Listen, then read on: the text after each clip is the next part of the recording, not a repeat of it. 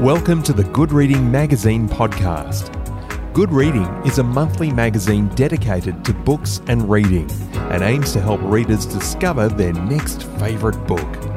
You can find out more about the books discussed on today's podcast at goodreadingmagazine.com.au.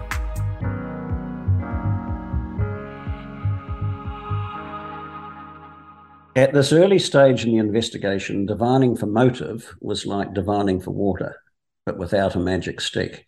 Why hadn't the murderer left some clue or made some statement? They usually do. Why go to all this trouble with so much premeditated cruelty, only to keep your reasons obscure? If the killer had a message, his opacity wasn't helping his cause. Jane had to acknowledge that the inventiveness with which the murderer had recreated his tortures was truly remarkable. But his purpose, if there was one, had been lost in the process. Or was this sadism pure and simple, extreme cruelty for no other reason but the perpetrator's grim satisfaction? Yet, for all the obscurity, links were beginning to emerge as Jane drew lines between words and highlighted others medieval torture, charitable foundations, the Catholic Church, a papal knight, a low level bagman, pain and inevitable death, unspeakable suffering, and now some new additions offered up by the first victim's widow. If Jane ever wondered why she did this work, she only had to look at her scribblings. She was at the beginning of a very long process and she was hooked. Hello, and welcome to the Good Reading Podcast. Roger Simpson is the creator of 17 series for television, including Good Guys, Bad Guys, Stingers, Something in the Air, and the acclaimed telemovie series Halifax FP and its sequel Halifax Retribution. Today, I'm talking to Roger Simpson about his first novel, Halifax Transgression. Roger Simpson, welcome to the Good Reading Podcast. Thank you. Roger, you've moved Dr. Jane Halifax in what some might say reverse order from the television screen to the book and as the writer of the screenplay, was that an easy and natural process for you? No, it wasn't an easy process for me. Um, I've spent all my career writing film and television, and uh, this is my first book. So it was actually a terrifying uh, transition uh, because I just simply hadn't done it before. Now, the character of forensic psychiatrist Dr. Jane Halifax is, in many ways, already defined by the way Rebecca Gibney played her in the TV series Halifax FP. But how much, if any, reinvention of Dr. Jane Halifax character did you feel you had to do? Well, in the book, of course, you access for the very first time uh, Jane's mind, the internal story, which you never get a chance to to do in television. Television is portraying what the character does uh, and and telling the story through action. Now there was an opportunity to examine her mind and her thoughts and her motivations in a way that is only implied in the, in the subtext in, in, television. So it was a, a, whole brand new process and a, and a process of discovery for me because I could explore things that you just don't get an opportunity to do in television. It was uh, quite liberating, really, and, a, and it's a chance to whole, see a whole new side of her that um, you can't really access through drama. Um, so it, it was uh, pretty exciting, scary, scary, but exciting. Yeah.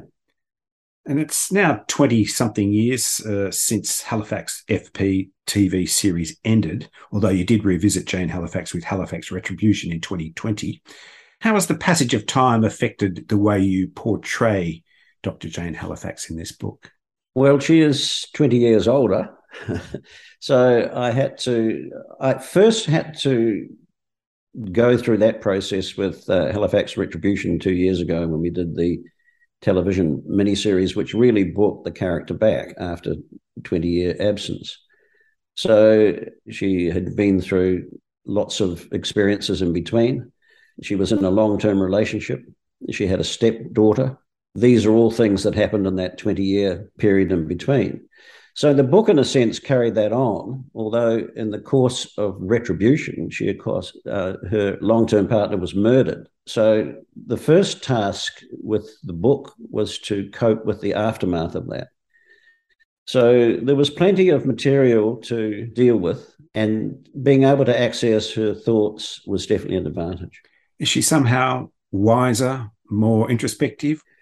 I think she's wiser and I think she is more introspective. She's still addicted to this world, which she actually left for a long period during that gap between Halifax FP and, and Retribution.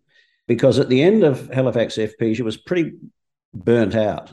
She went to the academic world and she became professor of forensic psychiatry at Melbourne University, which is where she is at the beginning of Retribution. And her partner is surprised and a little bit fearful for her when she goes back into the world of forensic psychiatry, back into the world of working with the police, back into the world of, of serial killers, and um, the very world that burnt her out way back 20 years ago. So it's with some trepidation that she goes back into this world, but she is addicted to it and has to admit that this addiction is real and that the academic world never really did it for her. There's nothing like being on the front line. And she likes cops. She likes working with them. She understands them. And she was pleased to go back there. Let's now move from the law enforcers to the victims. The book begins with a very interesting and rather enigmatic sculpture on which the first victim, Nigel Woods, who is a billionaire and a patron of the arts, and he's found impaled on this thing called the House of the Stolen. This seems, in a way, to set the tone for Halifax transgression. I was telling a story about a sadist, and the, there's no no worse crimes than medieval torture, which is almost unspeakable. The suffering that was inflicted on people in those times, and so I had my murderer try to recreate these tortures. I think if you're dealing with violence and a violent criminal, there's no way you can't pussyfoot around it. You've got to face it. You've got to explain it properly. So once I'd embarked upon medieval torture, I was kind of I had to study medieval torture and I had to replicate it in a modern world. That sculpture was um, based on a, a sculpture with large spikes on it, which was called the House of the Stolen the House of the Suicide was the original sculpture, and I had a fictional one based on that called the House of the Stolen. And really, I was looking for a an object with very large spikes upon which you could impale a victim. And that's only the first of several murders, and a second one, uh, which is Frank Bernero, and he his body is incrementally stretched before he died, dislocating his limbs, and a very unusual deployment for rats. Well, that actually was combining two um, tortures which usually weren't combined. You know, rats in a cage eating their way into the stomach of a of a victim is is one form of medieval torture. The rack, or more correctly, the ladder, in this instance, where someone is stretched uh, in suspension, you know, up in the air, um, as opposed to on a rack and and and and pulled their limbs pulled in different directions on a like a table like platform. Um, th- this was a combination of two tortures, which the Jane consults with an expert in medieval torture at Melbourne University. Points out that they actually uh, he didn't think the torturer had done his homework properly because these two tortures are never combined. But that was just um, trying to fit in an extra torture along the way because I think I'd do four in the end. What you're really interested in is the impact it has on Jane and the investigating cops and the victims' families. But in order to show that those reactions, you've got to indicate the crime and its graphic nature. And also, it's an insight into the perpetrator himself. You've got to show how cruel he is. And that, of course, is the main task for Jane is to work out why. Why is he so insufferably cruel? What motivates him?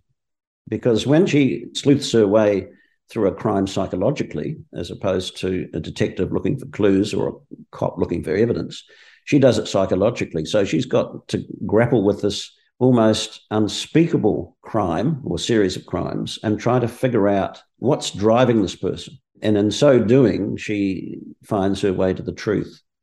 This medieval torture theme intersects with the Catholic faith how do those two themes uh, interact in Halifax transgression? Once Jane is looking at torture, she's looking at the Catholic Church, who are the, the, the worst perpetrators of torture in medieval times. She thinks that must be a clue somehow, that it must be an insight into the criminal's motivation. So she has to examine first torture and then the Catholic Church's use of torture. And she's trying to find the message that the criminal is trying to get across, if indeed there is a message. I mean, she has to accept at one level it might just be sadism for sadism's sake, for his own pleasure, but she thinks it's more than that, and it is more than that. And so she is examining why medieval torture, why these links with the Catholic Church, what's his message, what is he getting at, what is he going to do next, how can we stop him? As I read Halifax Transgression, it reminded me of a game of chess with multiple players on multiple levels, each player making their move. Do you know the outcome of the game before you write, or is the outcome revealed as you go through the process of writing? No, I guess there's two approaches. I'm very much in the knowing the ending before I start. Um, Bill Link, who was the creator of the wonderful Columbo series, gave me some wonderful advice once and he says, um, "Don't leave home without an ending." And uh, he used to plot backwards, and I think I do the same thing. Uh, I, I, start with a theme. I start with a, a purpose. I, I ask myself, why am I writing this book? I'm not just writing it to frighten the reader.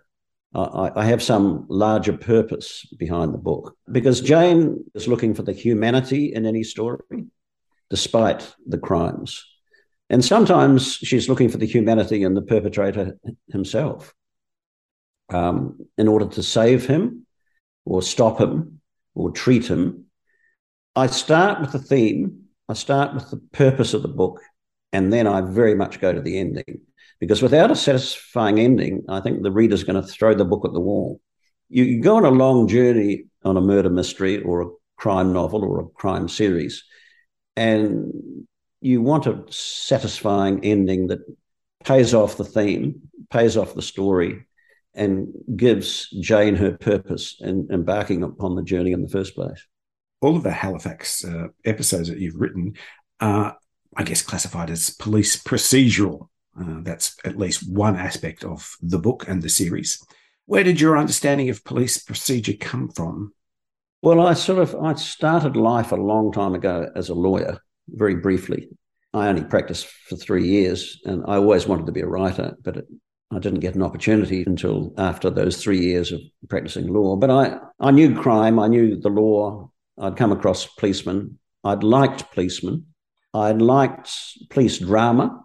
I find the whole field appealing. I think I've been writing crime most of my life. My first job was working for Hector Crawford, writing Homicide in Division 4. That's a long time ago.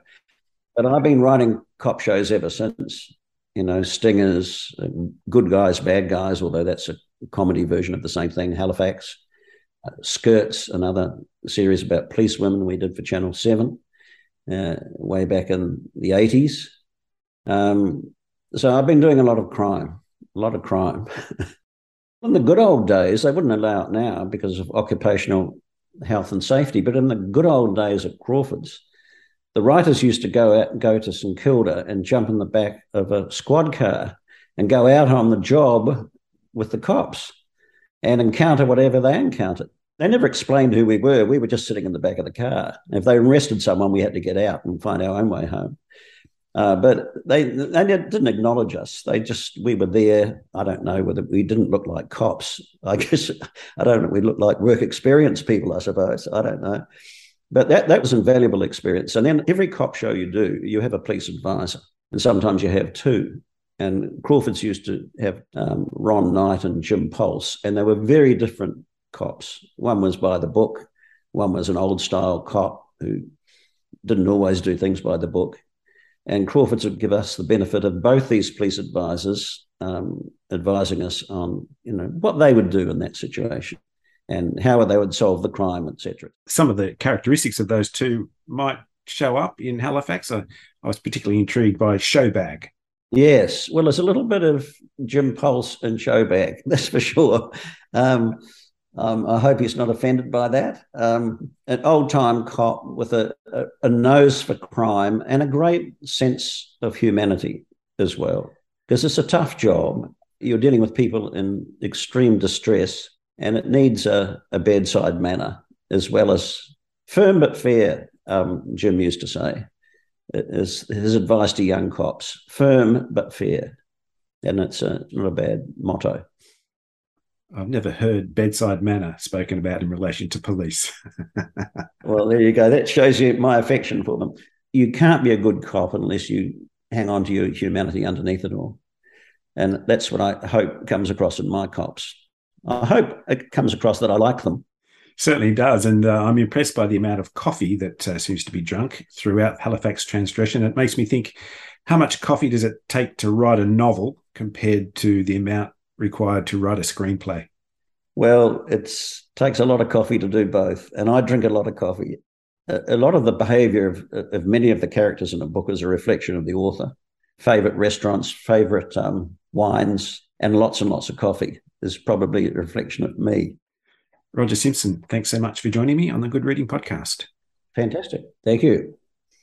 I've been talking to Roger Simpson about his book Halifax Transgression. It's published by Simon and Schuster and you can find it at goodreadingmagazine.com.au. My name's Greg Dobbs, and thanks for listening.